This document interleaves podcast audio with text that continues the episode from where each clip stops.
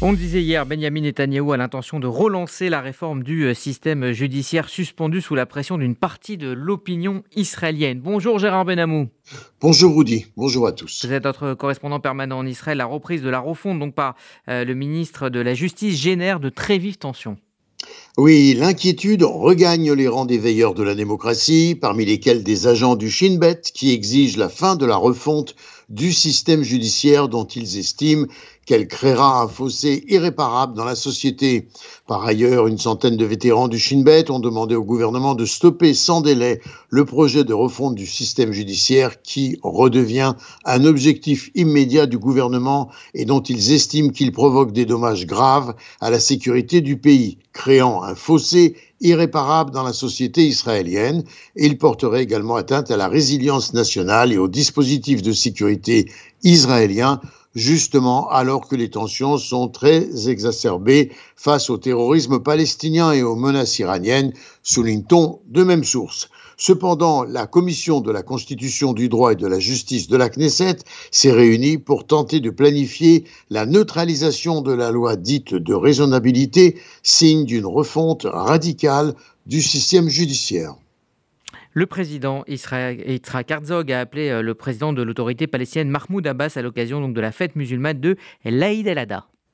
Et il a souligné la nécessité de lutter contre le terrorisme et l'incitation à la haine suite aux attaques meurtrières contre des Israéliens en Cisjordanie.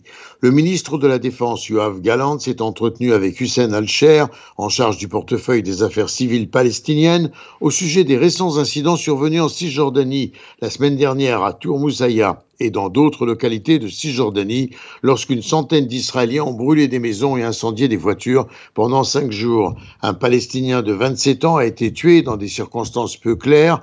Yoav Galand a affirmé qu'Israël traite et traitera avec sévérité la violence d'éléments extrémistes contre des citoyens palestiniens. Les deux hommes auraient convenu de la nécessité de calmer l'atmosphère en Cisjordanie dans l'intérêt des populations israéliennes et palestiniennes.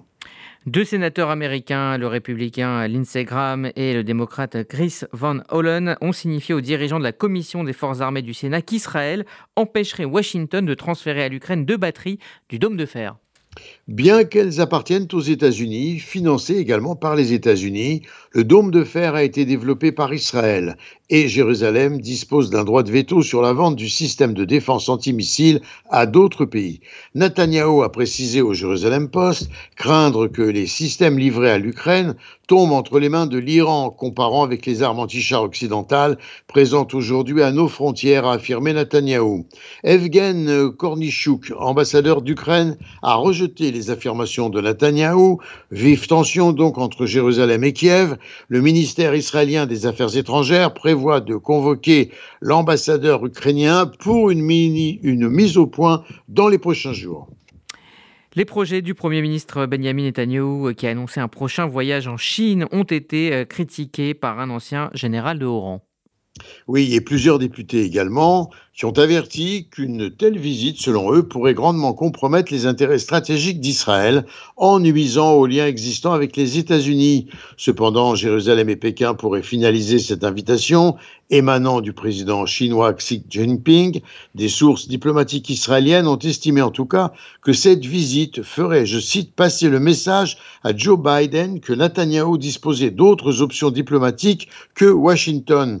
Alors, si la visite du Premier ministre en Chine peut paraître souhaitable en raison des bonnes relations avec Pékin, le commentaire diplomatique israélien semble parfaitement déplacé et peut effectivement porter préjudice aux intérêts majeurs sécuritaires d'Israël.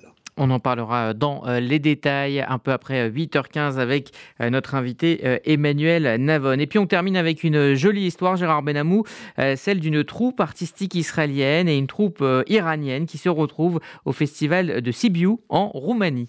Oui, une très jolie histoire. Le Revolution Orchestra d'Israël et ses interprétations des grands classiques et une équipe de théâtre iranienne Omer Lakner Reichenthal, directeur de l'orchestre israélien, et Sarah Rasoulinejad, iranienne de la troupe de théâtre iranienne Saye, se sont rencontrés. Donc, nos pays sont ennemis, ont-ils dit, mais nous sommes amis. En tout cas, c'est ce qu'a affirmé Rasoulinejad, iranienne, à son voisin israélien. Gérard Benamou en direct de Tel Aviv pour RCJ.